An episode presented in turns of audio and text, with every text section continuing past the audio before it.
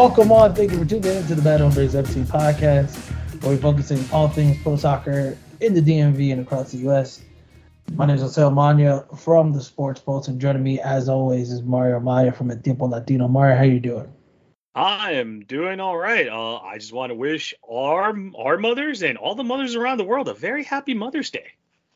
Yes, happy Mother's Day to all. Let's just get down to it. Uh, we'll talk about the Washington Spirit reigning high in the top of the NWSL as the only undefeated in a moment. But we have to kick off with what transpired at Audi Field on Saturday night, and that is without its top two goal scorers and trailing in the in the later stages of the match on Saturday night. DC United were able to get, secure a late goal from Ted Ku Pietro in the second half to earn a 1-1 draw against Nashville SC.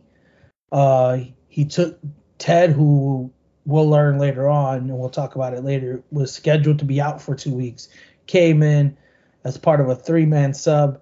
Took a great pass from Christian Fletcher in the 81st minute and did a one timer to get the goal. And it's his second goal of the season. United had been trailing 1 0 up to that point, thanks to a goal in the 73rd minute from Alex Muyl, which was more of a deflection, bounce off, whatever you want to call it. It was one of the mm-hmm. luckiest goals you'll ever see. It's scored. what you call Lemony Snicket's uh, series of unfortunate events if you're ever a goal. United, United played a great game. Like now, I'll just start with the analysis here and say United played a great game. United were the bet was the better team for about 60% of that game. Matter of fact, if you were coming from the first half into the second half, United controlled and dominated that game for about 60 minutes. That's what I call the Ben Olsen period. For those who weren't around during the tenure of Ben Olsen, that's when one of the first subs would happen around between 60 and 66. Ben would match his timing for substitutions for some reason with the time they call for alcohol closing at the stadium. I bring it up to say Wayne did not do a sub. Like he held his his regulars out there and you could sense and feel as the tension was growing, you could sense a shift in terms of what was going on, who had control, and suddenly Nashville were on the front foot. They made a couple of changes, and then the accidental goal for Muyl happened. United makes this triple sub, which in retrospect probably is the reason why United gets the victory but they get the they do this triple sub. They bring in Ted. They bring they get the draw. Excuse me. They get the triple sub. They get they bring in Ted. They bring in uh, Fletcher, and they bring in uh, Dajome in for Ruan, who had an excellent game himself. They got the goal in two minutes later. So while that was probably the reason they got the draw, one can't help but look back and go, what if those subs came in a little earlier? In the post game, Wayne was very celebratory in terms of his comments about we salvaged the draw, we played a really good team. I think the players have showed a real togetherness and, and character to to stick together and firstly to put the performance on they did, but secondly to to get back into the game as well when we didn't deserve to be one down. So I'm pleased we got to out the game because that would have been hard, but delighted with the performance but they got a draw out of it. Maybe maybe I'm being harsh, but Mario, go ahead. What are your thoughts on this game and United earning the draw? You know, considering all all the all the the injuries that came into this game, in particular having Christian Benteke be ruled out for a knock prior to this game, I think DC United played really well. They were the better team for most of the game. They were able to control some of the opportunities that some of the scoring opportunities. I think Nashville had a lot of inac uh, was just not that great offensively. I think defensively they held up all right, and cons- and that considering that Walker Zimmerman didn't play for them, but DC United on the final third was was missing that punch a little bit, and that that's where you miss a guy like Christian Benteke on the lineup in the lineup I think Chris Durkin that that shot from Chris Durkin in the 36th minute should have gone in because he hit that ball perfectly. But just going to the subs, I think once they made the three subs, Christian Fletcher and Ted DiPietro were really up for the challenge and were looking to make a difference, and it kind of showed really quickly. I think the ball that Mateusz Klich plays into Fletcher that leads up to the goal, uh, leads up to the Ku-DiPietro goal, was perfect because he plays it in the space. Christian Fletcher has enough time to pretty much figure out what's he going to do once he gets into the box, and then he sees Ku-DiPietro, who just hits it. He doesn't do anything fancy with it. Yeah, I thought Fletcher did a really good job of uh, beating his guy and then getting into the right space. And um, I honestly didn't even call for the ball. Usually I would be screaming for it, but I knew Fletcher would find me in the end. So easy tap in. They get a draw. I feel like, given how DC United play, I feel like they could they could have done a little more and deserved a little more. That feel like they deserved a little bit of the three points. But they played good. they played a good game considering the injuries going into this game, considering the taxi injury and the sub in the 22nd minute for the ham ball with with his hamstring injury. So they played all right, but I think that there are some things that they still need to work on. I think depth is going to be. We keep saying this, right? Depth is going to be an issue with this team, and I feel it's something they should have addressed before the deadline. But now, going into this stretch of games where you're going to be playing a couple gate uh, double headers, you're gonna have to pretty much find ways to create depth and keep players fresh and prevent injuries. Uh, but no, injuries are one of those unavoidable things, but it's something that needs to be addressed, I think, going forward into the transfer window. And in double headers, you mean like games go back to back? You mean like there's wins the midweek games? Yeah, the midweek. Ga- sorry, I meant. Yeah, yeah no, you're good. You're good. You're good. I'm covering for you. You're talking about with midweek matches. They just came off of the U.S. Open Cup game, which we'll talk about a second. They're going to play Philly this Wednesday, um, as well in Philly, and then they um, and then they come home for the Galaxy game, which I think both games are really important and critical for their season. Um, so early in an early stage, but it will send a message to the league because all eyes are going to be on them because of the, the opponents. Going back a little bit to what you said, um, I thought that the shape playing more of a, a four five one formation with Taxi playing the false nine, it was an interesting start. And but as soon as Taxi went down with first he was clutching his uh, right thigh. Uh, then he tried to get up and try to run back out, and then he went back almost two minutes in, went back down to the ground immediately. So Wayne did, said that you know they're going to check on him throughout the week and announce what he may have. Doesn't look likely that he'll play the Philly game on Wednesday, which is one of the reasons they kind of kept Benteke out of this game because Philly's going to be such an important game, and if he has a knock now, might as well hold them off for that Philly game. In terms of Taxi, the way he just clutched and it was a non-contact, no player was around him. The closest one was a midfielder, but it wasn't like he tripped on Taxi or anything. Like Taxi just pulled on his thigh, and it looks to be a hamstring injury, which is an injury he's had problems with in the past with United. Something to monitor. Um, it just sucked to see him go down. But I thought the the flip of formation, you know, from the four five one and then flipping back, it's that same three back formation, obviously. And so without the numbers in attack, the formation helps because you, it's an easy plug and play. The guys got used to it with Hernan, and they just got better pieces around it with like Victor Pálsson, Ruan, who again, I'm saying he he had the best game of his DC United tenure thus far. You know, bombing down the flanks, providing additional attack um, for United. I thought it was his best game, and up to, that point, I thought it was a bad sub. I thought he was not the sub to take out, but obviously it ended up working out in the end, uh, bringing in fresh legs like Fletcher, who on that goal, he kind of mentioned, you know, he just popped up, kind of like what you said, but more of like so many years of playing with Ted, he just knows he's gonna be there. I just knew he was there. I saw him early on busting his tail to get to the box, so I knew if I made the defender jump to my left that it'd be open. So I just slid it in and he was there. Ted was not even going to play. According to Wayne, Ted had an injury and was going to be, you know, he's been dealing with the ankle injury recently and it didn't look like he was going to play. Who got told three days ago that he'd be out injured for two weeks. He, he was struggling yesterday. He came to see me and said if I need him for 10 15 minutes, then he'll give what he, he can. And he gets his rewards for that, for having that character and um, the rewards for for being brave and, and doing everything he can for the team. I thought overall Ted's performance was great. If anything, that's the depth that I've been wanting is to see the youth get to play. I wanted the youth to get a chance to play. Um, and they shined. They rose to the occasion. I thought Fletcher played well for those 13 minutes. And he really showed that, hey, if Andy goes, if Ruan goes, I'm man, next man up. I could do this. Uh, I thought the midfield played great. And I have to give a shout out to Pálsson and Pines.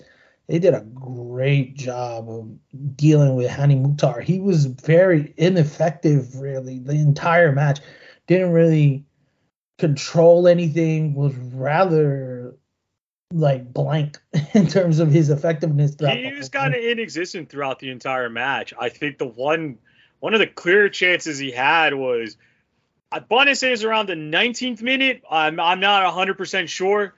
It's where he tries to chest the ball but doesn't know where it's going to if he wants to chest it down to take a shot or chest it down to the nearest player to him, which mm-hmm. I believe was Alex Muyl at the time, weirdly enough.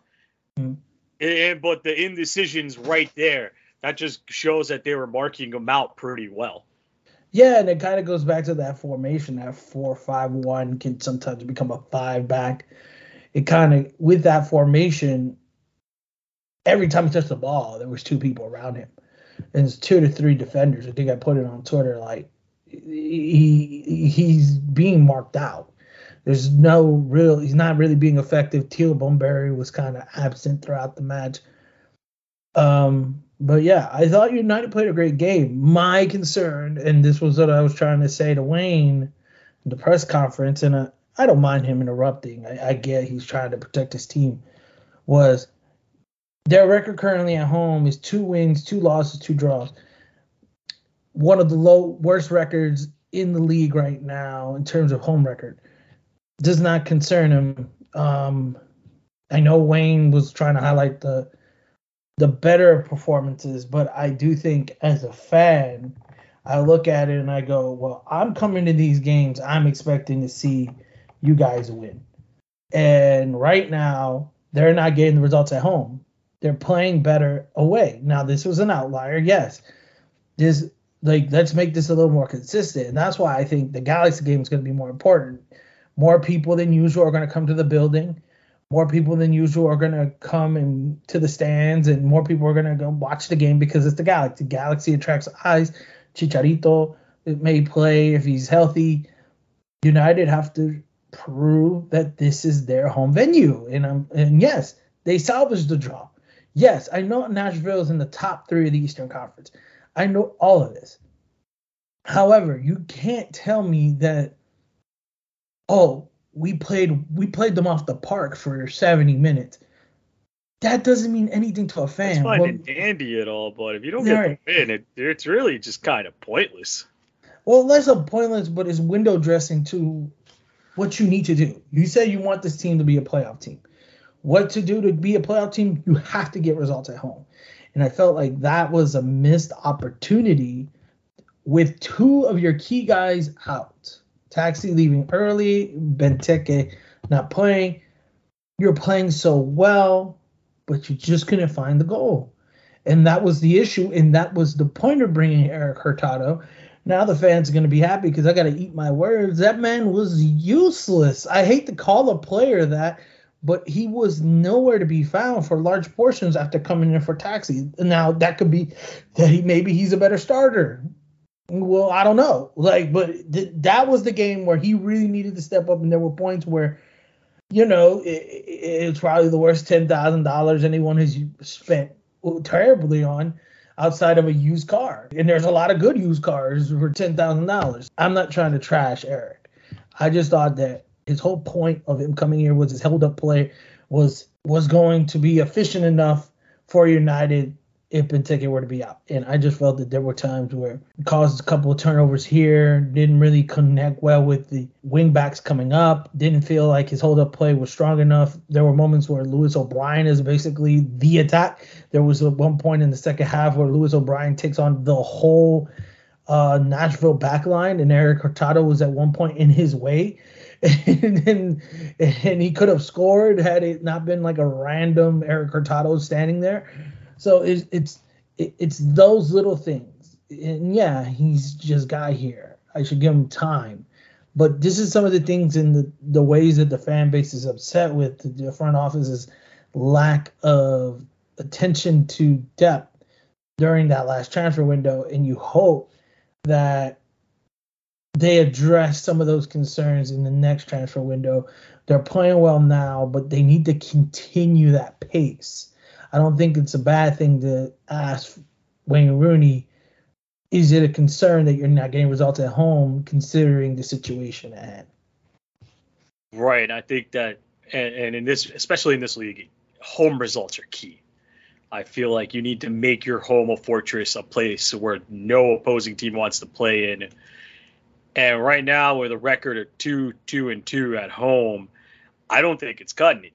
It's not a bad thing, it's certainly better than whatever our home record was looking like last well, whatever home record they had last season at the, at this point in this juncture. But they, they, I think they have to find ways to get the result at home and probably play a little better.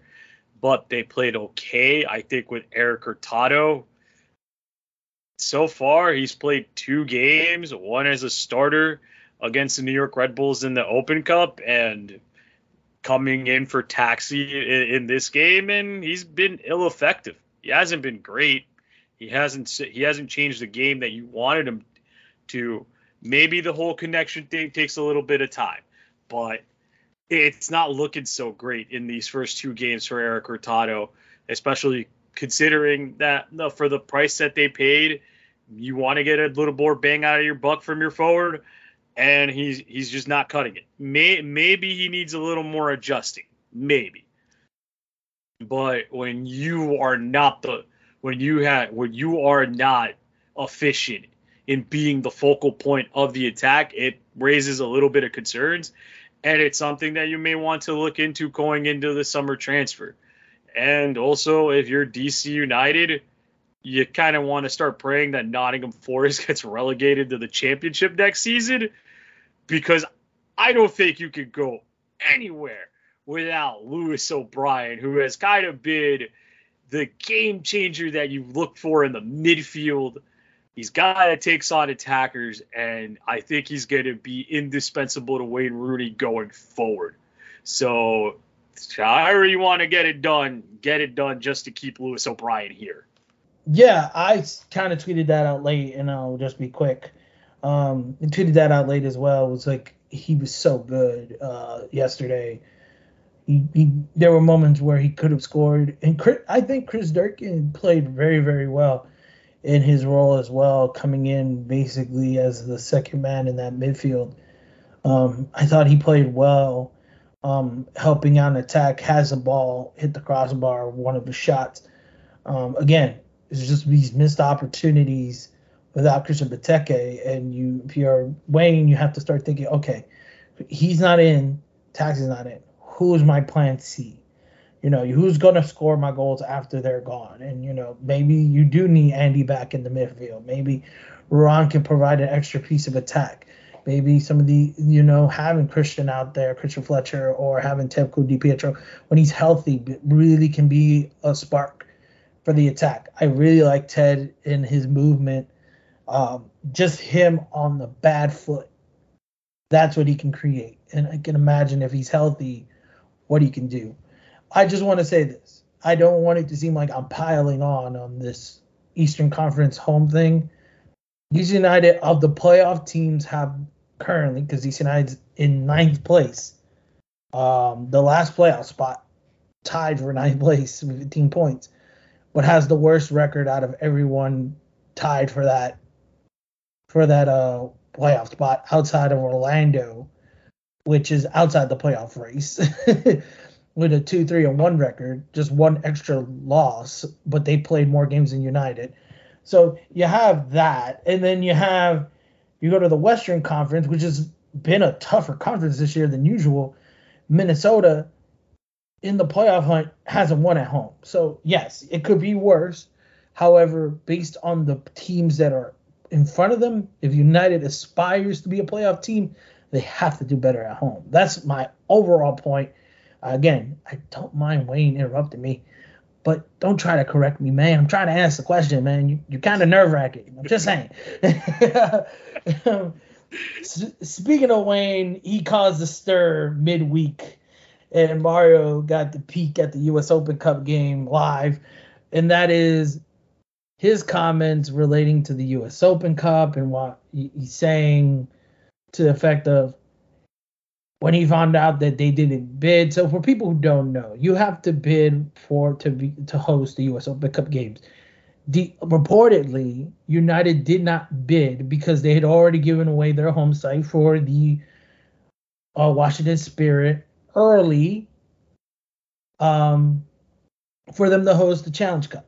And so once that decision was made, United did not they couldn't. Yes, they own Audi Field, but they're not going to kick out people who've already scheduled a game. And according to the U.S. Soccer uh, uh, protocol, both dates, the Tuesday and Wednesday of the week they want to play, have to be available. Thus, United didn't have those dates available. They did not bid. Wayne said when he learned that they did not uh, bid, he said, I'm not going to have my best players uh, go short week and go play on a tough or turf field at a college somewhere in what I guess it's New Jersey. Montclair, New Jersey, to be exact. so United sent um, their second team. They did not send any of the DPS. They sent like I want to say like two or three of their regular starters, and that's about it. And they went up there, played against New York, and lost one nothing uh, to the Red Bulls getting kicked out of the U.S. Open Cup. I just like to say, reportedly, I've been trying to looking this up. Uh, reportedly, part of the deal with the stadium is that DC United has to play all Open Cup matches at the stadium. So, if they had already scheduled a, uh, a match for the Spirit at that time, unless they changed the deal with the city, there was just no way humanly possible that they, they were going to play that game anywhere else but Audi Field. And they're not going to play at Segra. Sorry, guys. It's just not going to happen. And so. No, why why would you want to play a game at Segra? That place is terrible. well, also because Loudoun was playing playing Columbus and Segra anyway, so they couldn't even play there. So overall, yeah, uh, yeah, no, allegedly playing. Yeah, we we know how that turned out. And so we've had fun commentary the past couple of days. I've had fun uh, in my private time, um, just listening to Sebi Salazar and just taking to take. And I want to gouge my eyes a little bit. I don't forgive the front office, but they're in a lose lose situation. You're not going to kick the spirit out. And people are like, oh, but could they have known so far in advance? From my understanding, out of years of watching U.S. Open Cup, those dates are flexible. Like U.S. Soccer does not release dates so far ahead in advance. It is not that cut, clear cut. And I went back and looked at the press releases from the U.S. Open, and it's just not clear cut when these dates are. So if I'm DC United, and yes, we'll get into do they care or not in a second. But if I'm DC United and I have to be so flexible, I can't even cover the other team who's my tenant to have matches. It's whoever gives me the schedule first. Like honestly, first come first serve at that point.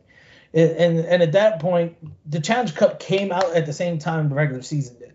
So you're kind of it's not fair, and you kind of have to pick a side here. I understand what Wayne is saying overall. I don't blame him but he's holding water for the owners. Uh, it it kind of sucks. Could they have negotiated a new deal with the, the with the city? Return back to the soccerplex because I don't think they'll go to soccer even though they own it. Maybe, maybe not. I don't know, but it was a lose lose situation. They ended up going on the road and had to take a L and get out knocked out on the in the Open Cup. But Mario, what are your thoughts on the whole debacle in general? Well, first off, to the commentary team of the U.S. Open Cup that called that game, it's a sod, not a sad. it's a sod. The commentary was sad. it was very sad. It was a sad state of affairs in that commentary box. So yes, it's a sod, not a sad. I type. Yeah, it's kind of a lose lose situation. It's a it's more of damned if you do, damned if you don't. I don't I don't think they're gonna kick out the spirit just to host a. If you have a deal in place with the city, you're just not gonna kick out the spirit. Uh, for like out of uh, it, for, at a moment's notice, just a bid of open for an Open Cup game. First off, the optics of that would be horrible. So there's that. Uh, if yeah, it's just like there there's not a lot of like flexibility in that. And if you don't get like if you don't get uh, uh, the schedule of the Open Cup and the flexibility of it is just when you just get like a like let's say a few weeks notice of when the next date's gonna be, then yeah, I wouldn't want to I wouldn't want to hold my breath out to go, oh well the Open Cup's important. It is, but if they if they tell you if they tell you when the Challenge Cup game is around the same time as they release the schedule, then yeah, I'd go with whoever tells me first as well. So it's kind of a lose lose situation. And with the Sebi comments, I'm just like, bro, I get it. You have a gripe with the front office. I feel like a lot of the fan base does at this point. But if you don't know what you're actually talking about and don't know the particulars of why X, Y, and Z happen, just shut up.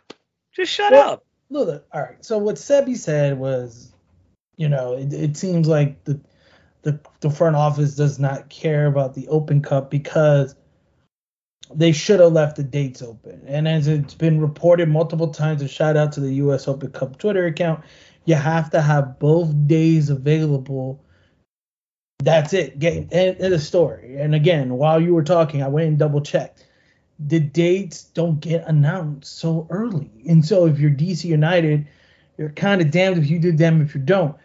Um, now, where the optics look terrible is when, at the same time, when they knew the dates for the next round, had they won, everybody knew the next dates for the next round. They scheduled uh, uh, friendly with Nakata. And so it's like, then it goes to what I wanted to mention now, which is clearly some people in the front office optically, I don't know, I can't report, but the optics suggest that DC United doesn't care about the Open Cup. And it goes into now we're going real nuclear here. And goes into Don Garber, who said at the U.S. Soccer Federation, uh, they had a, an open meeting, said he doesn't care that people don't watch the Open Cup because the venues are crappy, they're small, they're playing on turf, not a lot of people are out. He doesn't care that it's not doing well. And also, it's very hard to watch it because you can't find it anywhere. And outside if, of YouTube, well, it's on YouTube. The later rounds are on YouTube, but in the first couple rounds when MLS teams got in, you couldn't find it anywhere because US soccer does not pay for this until the later rounds. It is the responsibility of the clubs to put out the feed, whether it's radio or video. And we we're now in a video world where we get access to everything on video but we couldn't find the feed anywhere. And so you lift, you're leaving it to the responsibility of these teams. Some of them don't want to pay for for that. They just don't. They make no money off of it. To open up all of Audi Field for four or five K, when you you know during a Capital Cup game, regardless how friendly it is, they can pull in seven, nine, ten, and it, it, it, they have to weigh out their options here. True, the Spirit game, uh, Mario, you went. I don't know if you have the attendance on you, but I guarantee it was probably between seven to nine. So I could double check to be sure, but I'm just saying this. For United, it's probably it's probably more around the five between the five and seven seven thousand range. But yeah, there'd be a little more. There's a little more of a crowd than there was for uh for open for the Open Cup game against Richmond. Yeah, and so overall, look, it's a damn if you do, damn if you don't situation for United. I think that Wayne, and this kind of goes into the curiosity of Wayne, how much control he really has in terms of what DC United does on the front office side, on the transfer side. This that's always been kind of a question mark for me, and and for him to say that means that he's there's there's a failure of communication, one way or the other, or he doesn't care to to to to understand. But clearly, it irked them that they lost against New York. Clearly, it irked them uh, to bring that up. It, it, clearly shows that regardless of what if he cares about the Open Cup or not, that they lost against New York, it should. They should have won that game, in my opinion. I haven't watched a minute of it because I was asleep. And so, and so, but I do know that. Look, I agree with the fan base in this. This team is just built on trophies. They shouldn't sacrifice a trophy because they don't expect five to eight thousand people in attendance. Now, but that goes to again, do you make the you call the city and you say, can we make a deal to play these games at Segra, Soccerplex, Howard, Georgetown, wherever? Because up at that point, I mean, that's what you got to do. You just can't, if especially if you can't, if you're going to share a venue with the Spirit, if you're going to share a venue with the defenders, you got to figure out a plan, a, a, substitute plan, especially next year and the years after. If you if you're gonna have this relationship with these two teams, to what extent is the U.S. Open Cup important to us? I would love them to care about the U.S. Open Cup. I love the U.S. Open Cup, but I could tell you from my own past dealing with the front office, it's sometimes very rough in terms of scheduling, in terms of turnout, in terms of effort, quality of play. It's just all just a hassle at times. And so for them, it may not be worth the investment. This is this I'm telling you because I've worked there. I'm telling you this because I've spoken to people who used to work there, currently work there. Sometimes it's just not worth the investment. So I wouldn't be surprised the front office shouldn't act that way, especially in the tum- with a club with the legacy that DC United has. However, you have to think about your relationship with the Spirit, your relationship with the defenders, how much wear and tear you're going to give in that field, and if you can even play it at Audi. It's plain and simple. I am always in favor of calling it the front office, but this is one of those weird damn if you do, damn if you don't situations in my book. Right. It's just one of those things that it's a little bit out of the front office's control at this point. Like, okay, to deal with the city. I, I feel like maybe if you did go into that bidding process, you do talk to the city at first, see if you make an exception to the rule. Or you talk to the spirit and we make it clear that going forward, the first two weeks of May and the first two weeks of June and the first two weeks of April no Challenge Cup games can be played here because we want to be able to be a part of the bidding process for U.S. Open Cup games. Like that has to be part of the negotiations if you're going to care. This is true. I think that it's something that you should talk to them early before the season starts. At at this point, now I'm going forward. Now the game itself, I watched the game. Um, it, DC United they, they, they struggled there for a second.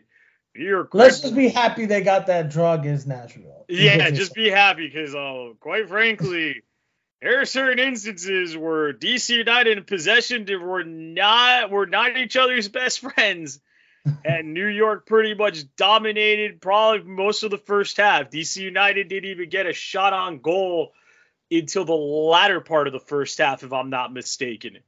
I may be wrong here. I'd, I'd have to double check, but they they they were they didn't look great. They looked a little bit better in the second half with uh especially with Yamil Asad. It's Assad again. Come on, commentary team. You you have to you have to like find someone that will like help you pronounce that. Sorry that I went off a tangent there, but I just have to get that off my chest. Again, it's Assad, not Asad. Uh, Assad was uh was all right. I think that for the most part, DC United just lacked the punch and it was weird because they played good against Cincinnati. It was this game against the Red Bulls again on an, in an Open Cup where they're just like they lacked the firepower or they they couldn't really get through the New York Red Bulls defense. And I'm not trying to shade the Red Bulls. I think the Red Bulls played really well. I think Omir Fernandez and John Tolkin were two guys that gave DC United defenders. Uh, a lot of a lot of fits. Brendan Hines Ike looked pretty solid. Again, this was his first game back as a starter from the injury. Uh, Erik Hurtado, like we mentioned earlier with the Nashville game, was non-existent. Oh, I'm just gonna say that right now.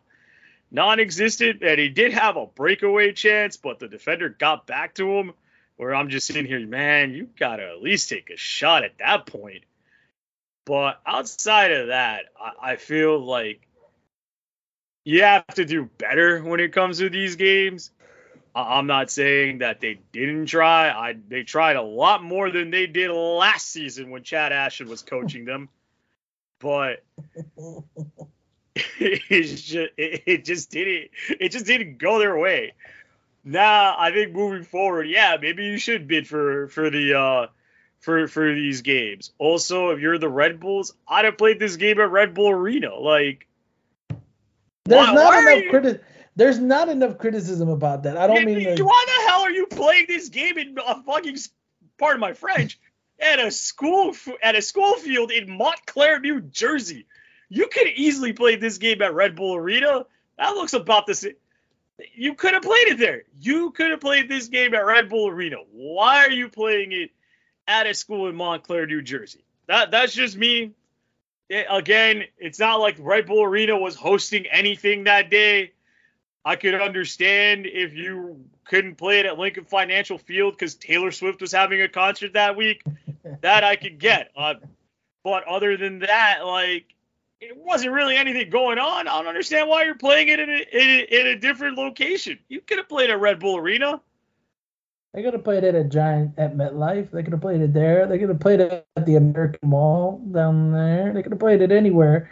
They chose to play it at Montclair, and that's why I'm not mad at Wayne's comments about I'm not gonna have my players go get injured in a plastic pitch at a college field with drunk people. You're playing watching. on turf. Yeah, I don't playing on turf. I don't blame them. Again, I don't mind calling out the front office and they deserve it, but this is one of those weird ones where I'm like, ah, it is what it is. It's a catch uh, twenty-two. Yeah, and again, if the schedule makers take forever in a day, uh, it is what it is. I mean, it is what it is, and so look, I I think overall United poor showing once again in the Open Cup. It's back to back years. I think they do need to you do better. Lost to the Red Bulls for the second year in a row in the round of 32. And I think and, that's what's getting in the crawl of DC United fans like Sebi Salazar. You can be mad about it and be just honest about it. Like it sucks to lose to your rival two years straight, and especially in that manner. Just, yeah, you the, two lackluster performances in the round of 32 of the U.S. Open Cup. Yes. I'll, I'll, go ahead and say it. That's yes. pretty unacceptable. Yes. No, agreed, agreed, and it, it's sour. It's sour. But at least one team that isn't making everything sour for the DC area, and that is the Washington Spirit, who not only gave us the a beautiful performance at home, four two final um, in open in Challenge Cup play, we also get. we'll get into the Michele Kang stuff in a second, but they go on the road, they beat Angel City one nothing. It was a back and forth affair. Both teams really just going all out. For once, it, and I know this is gonna sound so petty, but for once the Spirit stopped Savannah McCaskill from scoring against them. Jesus, for years I've seen her destroy the Spirit for no reckless abandonment. For once they stopped her. Both teams playing great offensively, defensively, but the play of the game that's getting on everybody's freaking nerves well, if you're not a Spirit fan, if you're a Spirit fan, you have a feeling about this. So it's the 90th minute, a throw in, long throw in by Amber Brooks, goes into the penalty area, bounces around. Uh, Shiva gets tries to go volley up onto the goalkeeper. Angel City defender jumps to try and block the volley, has it hit her hip, bounce off her arms, go out of bounds. Referee calls a penalty because it happened inside the penalty area. Goes to VAR. I'll repeat the words that uh, Tony Meola on commentary says. I don't know if VAR has a clear or obvious chance to change the call, unquote. It, it, it, and and that's what ended up happening. The the referees did not change the call. Spirit get the penalty call. Ashley Hatch buries it perfectly into the net. Scores. That's your game winner. Post game, here is what the referee told the pool reporter uh, about the penalty kick call. Quote: Although the ball struck the body of the defender, first there was a secondary motion of the arm. This movement of the arm was at and above the shoulder, making the body in putting the body in an unnatural putting making the body unnaturally bigger, blocking the path of the ball. A penalty was awarded for handball. Unquote.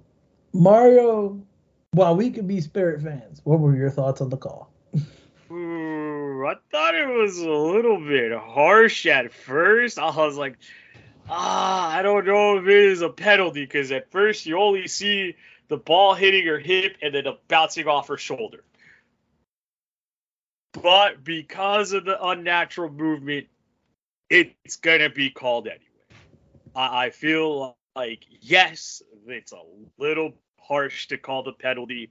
Maybe a soft penalty kick call, but at the end of the day, it is a penalty call. Call nevertheless. I don't think I totally disagree with the referee, and I think to answer Tony Meola's question, even with VAR, they were going to still stand on that decision anyway because at the end of the day, it is a clear cut penalty.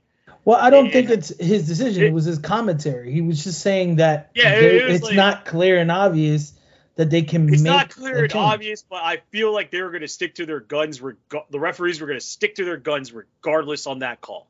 That's they're going yeah. they're going to call it for what it was a penalty. I don't think it was much. I, you may have a different opinion than I do.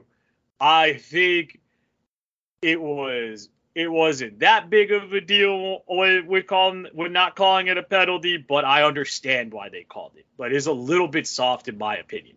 Now how Ashley Hatch took that penalty, mwah, perfect. It couldn't have hit it any better. It's soft, but it's the right call. I am a part of the if it's a handball in the penalty area and disturbs the flight of the ball, it's a handball. I am that dude. I'm sorry. I, you can call me a hater. You can do whatever you want. It's a handball for me. I'm sorry. That that that is a clear cut handball to me. It is what it is for me. I, I thought it was a handball because her arm is bigger. It has a secondary movement, which causes the ball to deflect the path. That ball should have rolled out for a corner. Instead, it rolled out for a throw in. Um, that's different. We all know that's different. It's much different to take a corner and having a chance to kick the ball directly into the penalty area, whereas in a throw in, you could throw it back, throw it nearby. You have different options depending on the play you're trying to run, whereas a corner kick, you're deliberately set up to try and a set piece that's deliberately set preparing you to take an take an advantage opportunity in front of goal. I I I feel sorry for the VAR and the referee there. I thought the explanation was okay, but I could see why Angel City fans feel aggrieved. They don't feel like it was a handball. Both teams in different points was it was a chippy affair. Uh, it was a little chippy at some points. Referee was very hesitant to pull out cards because the game was being played so well, and so you had chippy moments where you're wondering, well, why didn't Sullivan get a yellow here? Why didn't McCaskill get a yellow here? Until she finally did. You, can't help but be like, well, why is this where you you stand your ground on? But again, I feel like it was a pen.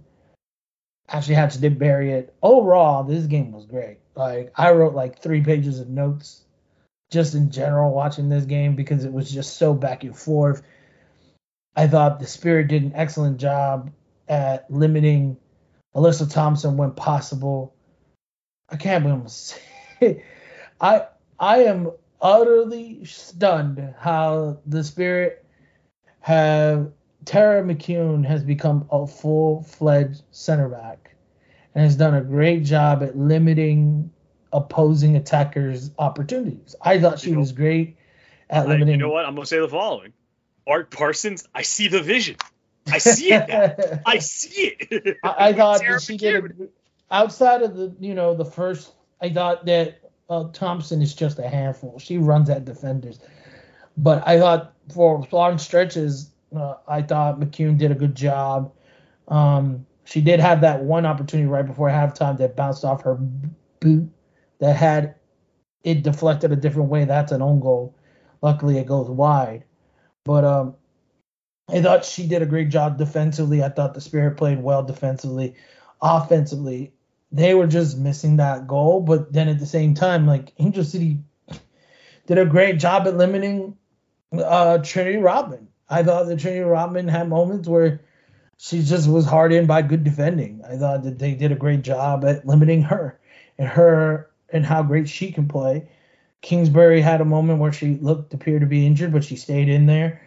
Um, and she was good at limiting chances, but you know, you had moments like Sanchez in the second half. She had one moment where she was by herself and elected to give a pass. And then when she had the same opportunity two minutes later, she took a shot and damn near made the goalkeeper almost drop the ball into the net. So it was a back and forth affair. Both teams really did a great job. And it's one of those things. I think back to the Dodgers Giants World Series um, playoff game, Game Seven, where you don't want the referee to influence the game. People are going to look at this in two different ways. Where people will say, "Oh, that's a strikeout." Yes, he swung, and other people are going to be like, "Oh, I don't know. He probably should have swallowed it there." Some people are going to see that and go, "Oh, that looks really accidental handball." And then you're gonna have Spirit fans that go, "Yo, hit the hand, deflected the, ruined the flight of the ball. That's a handball, clear as day. You gotta call it." But at the end of the day, for the Spirit to get that result and now are sitting at the top of the table, man, this team is going places. They're doing better than what they did last year, and I'll say they are currently on the longest unbeaten streak start in team history. This team did absolutely diddly squat last year after uh, getting to the Challenge Cup final last year, and to see them just plowing through forward and just wrecking every competition in front of them. If you're a Spurs fan, this is a great day for you to be excited on where this team is going. Right, because they're playing extremely well right now. Outside of Tara McKeown playing excellent at center back, something I didn't think I'd say a year ago. Sam, Sam Staab has become the Iron Woman of this team. We're now what at her 75th consecutive start now and counting. uh, previous uh, consecutive start holder, uh, Sam Staab at 74. That was last week. And so I think they played well. I think Aubrey Kingsbury was able to hold her own. I think defensively this team is sound. I think that that's got to be one of the cores. That defensively this team can, is sound. You've got a, two pairs of center backs in McKeown and Staab that can hold their own and pretty much command everything. Amber Brooks has become some, has become a very uh, a very important cog in that defense, play, playing on the wing. Uh, Carl has also been has also been really well. So you got the wing play that's going well perfectly. But yeah, this has been a really good start for the Spirit so far, and I think they you can they're now officially not that they haven't bought into it, but now they're seeing what Mark Parsons was wanting to do with uh, in his system and the style of play that he wanted to implement. And now that it's implemented a lot more, you see them you see them thrive a lot more. It was shaky the first couple of games, yes, and then you had to adjust to different styles of play. But now it's more offensive. There's a balance to to their to their style of play that you didn't really see at all last season, and now this season it's all coming together and it's coming at a, and they're hitting their stride. It's just probably the right time. And the same thing happened in the uh, in the Challenge Cup game as well. They were they they went down early against Orlando, but they were able to come back. And two of those goals were absolute bangers, by the way. Yeah, the, the two. I mean, all of them were outside the penalty area. She was goal was outstanding. Sam Staab's free kick, probably the goal of the year thus far in the NWSL. You had Sanchez catching the goalkeeper out of her box and getting in the per, right on the dime for her goal. Spirit played excellently in that Challenge Cup game. and They took advantage of well, not even take advantage. They fought back, like you said, of going down early, and now they they're going to be prepared, hopefully more prepared to take on Orlando this upcoming week. Um, I it's less for me about being sold with Parsons' idea, but more that they have a clear identity with what they were already good at. I think that last year the coaching staff really wanted to combine possession based but also play counterattack while playing it from the back, but using Rodman's speed. It's like so many different philosophies and trying to put in together. Sometimes you just need to be simple, and I think that that's what Parsons has brought in is just the simplicity. We're going to play a little bit more counterattack, more direct. We're going to look for our striker Ashley Hatch. We're going to give her crosses because she's great at crosses it, it was one of the things that got to me last year was you have probably one of the best person to score off her head and you're not utilizing her to her abilities. And so you, now they're using her best ability. She's taking penalty kicks. She's she's you can tell she's has more confidence. Someone's trying to get a call ups again. And you have everyone is clicking. That's the beautiful part is everyone's clicking. And you see that everybody is contributing uh, just real quick before we head out of here, Michele Kang, it looks to be more official that she's buying the women's half of Lyonnais, French side. Over, um, she was seen at the uh, at the Coupe de France final over the weekend, where Lyonnais won two to one to PSG. Um, almost everybody was saying, you know, this one is for our new owner. Michele Kang. Michele Kang was also part of the the medal ceremony. Was awarded a medal. It is getting messy. Though I can say that we reached out to the Washington Spirit, and the Washington Spirit they said told the Bad Hombres FC podcast that they have no comment at this time. But it's clear to me that Michele Kang is going to be an owner of Lyonnais. It's just about when it's going to be official on the U.S. side, it's going to create a mess. We do know that uh, there that is trying to sell OL Reign over in uh, Seattle uh, at the current time. all I'm gonna say about this is someone's got some explaining to do. Like this is this is this is taking a while for a lot of explaining. Number one, and number two, if I'm a Spirit fan, while I think this is cool, and Michele Kang has mentioned she kind of wants to build like a city football group style of effort revolved about the Washington Spirit. How will her purchase of Leone limit the funds that she wants to build her training facility in the DC area? How much is it going to affect transfers for the Spirit? How much is it going to affect? And what people aren't paying attention to really is what if you have players in the Spirit that want to test their mettle in Europe? Leone was, is, and was the original powerhouse of Europe in women's soccer. How much would Ashley Sanchez entertain playing in Leone? Would a Trinity Rodman want to test her mettle playing in Europe? And and if you're Michele Kang, would you rather her be transferred or would you rather her stay within the umbrella that you're creating, this Spirit Europe and whatever you're doing with Leone and the Spirit here? Like there's so many questions here, and I don't want to speculate much, but just say that uh, there's a lot of explaining that needs to be done. Yeah, first off, uh, man, this whole Michele Kang world domination thing is coming to fruition now. Oh yeah, yeah, yeah. Yeah, yeah we now see the vision. I see it. I see it, and uh, you do. I don't. I'm confused. I, I, I mean, look, uh, I'm, I'm just saying that to just be funny, but it's interesting to see how this is going to move forward. And yeah, I think one of the best ways to have your players want to test their mettle in Europe is allegedly, let's just go with that, uh, get getting them to play within your umbrella. And what better way to test yourself than with one of the mo- with one of the premier women's teams in the world at Olympique Lyonnais? But I do find it fascinating that, that that's just speculative on my part. But it's, it's speculative, yeah.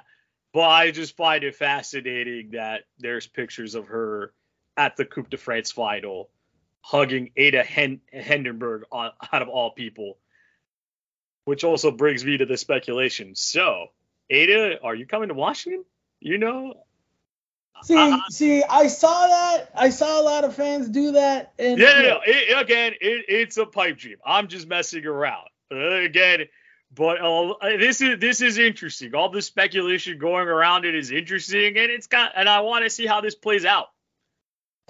I mean, look, I too, I we've been this has been a story we've been kind of like avoiding because there's been very little information that's publicly available at the moment. The spirit can't talk right now. We don't know the implications in terms of how this could um, impact the NWSL and the spirit all I could really say is, you know, no one's talked yet. At soon, at some point, someone will have to talk and explain what the hell is going on because right now it just looks like a complete and utter mess. And I do think um, it, it, it's it's messy. It's messy, and, and some so people have to. It, it's one of those where it's one of those where the league needs to respond quickly because the sale it looks to be complete. You need to see what conflict of interest have. Are we going to an MLS style of the 2000s where AEG owned like three of the clubs and then slowly, well, three, it was like five, owned five of the clubs, and then and then at some point they had to give up the rights to some of them, i.e. DC United. Hello. And so, and so those rights you, real quick to DC United. Well, they sold them. They, they made money off of it. I can't be mad at them. That's but true. what I'm saying is, at some point, questions have to. There needs to be answers. It can't be just no comment, no comment, because I'm not sure. We've got Michele has worked under the, the the covers a lot since she's come into the NWSL. For those who haven't paid attention, she is not as forward as it seems to be in the public face. A lot of times she is very quiet in the way she moves. She's very quiet in the way she I mean, look, the way she got the ownership was quietly telling the other minority owners, "Join me, or or you're going to be, you know, screwed." And so you have that, And so this shouldn't. She's moving very strategic. That that that's the best. yeah, it's very. she's strategic. very stra- she's very strategic on the way she moves. She doesn't go out there and blatantly tell you what it is. She keeps it under wraps, and once she's done the move, then she'll tell you. all I'm saying is there needs to be some more explanations. Like this has been very kept quiet, low brow. No one knows much of anything really. And if I'm a Spirit fan, I want to know how does this impact my team? I need to know will this impact the chances of us getting that complex? Will DC want to work with her? Like, yes, she is a community woman. She's been out doing things in the community. The team has been great. They work together with DC Scores.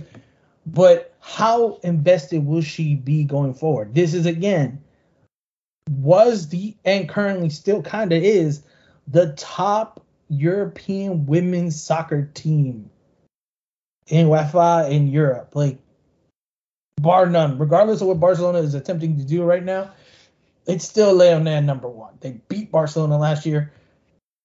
This is the best women's soccer side in the world currently. No disrespect, that's just an opinion. And they kind of have to answer what with all the changes what's going on. It feels like both sides of the pond are still kind of confused about the matter. Yeah, I, I just want to see what happens from here from moving uh what happens here on out because again, like you said, we just don't know. Yeah, but all signs point to her as the new owner, and all signs are, are are for us to just shut up and end this podcast. So before we let you go, Mario, tell the people where they can find out more about you.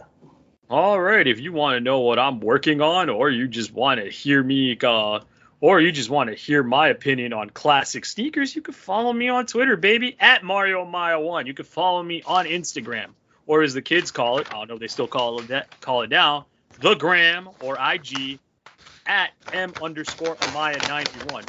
You want to know what's going on in the world around you, or just want information on what's going on in your community or in the DMV? You can follow El Tiempo Latino on Twitter as well at El Tiempo Latino. You can go to their website, eltiempolatino.com. And if you want to put money in my pocket so I can buy myself a pair of Dior ones, you could put, you could go get yourself a hard copy of the of El Tiempo Latino at your local newsstand or metro station today. And Michele, if you want to buy the Bad Hombres FC podcast, we're always for sale. Anyway, remember to uh, subscribe on Spotify, Stitcher, Apple Podcasts, and all your audio platforms. Thank you so much to Kevin MacLeod and Incompetech for the intro and outro music. You can always follow me, Jose Umana, at Jose underscore M underscore Umana for more. And remember to always uh, give your thoughts and feedbacks on social as well as on uh, Google and Spotify. We appreciate all the feedback we get, whether you let us know or not. It's we really do. It allows us to be better reporters, better reach out, better to double check our facts before we talk, and better entertain you, the audience. So thank you so much for tuning in to the Bad Hombres FC podcast, and we will talk to you soon. Adios.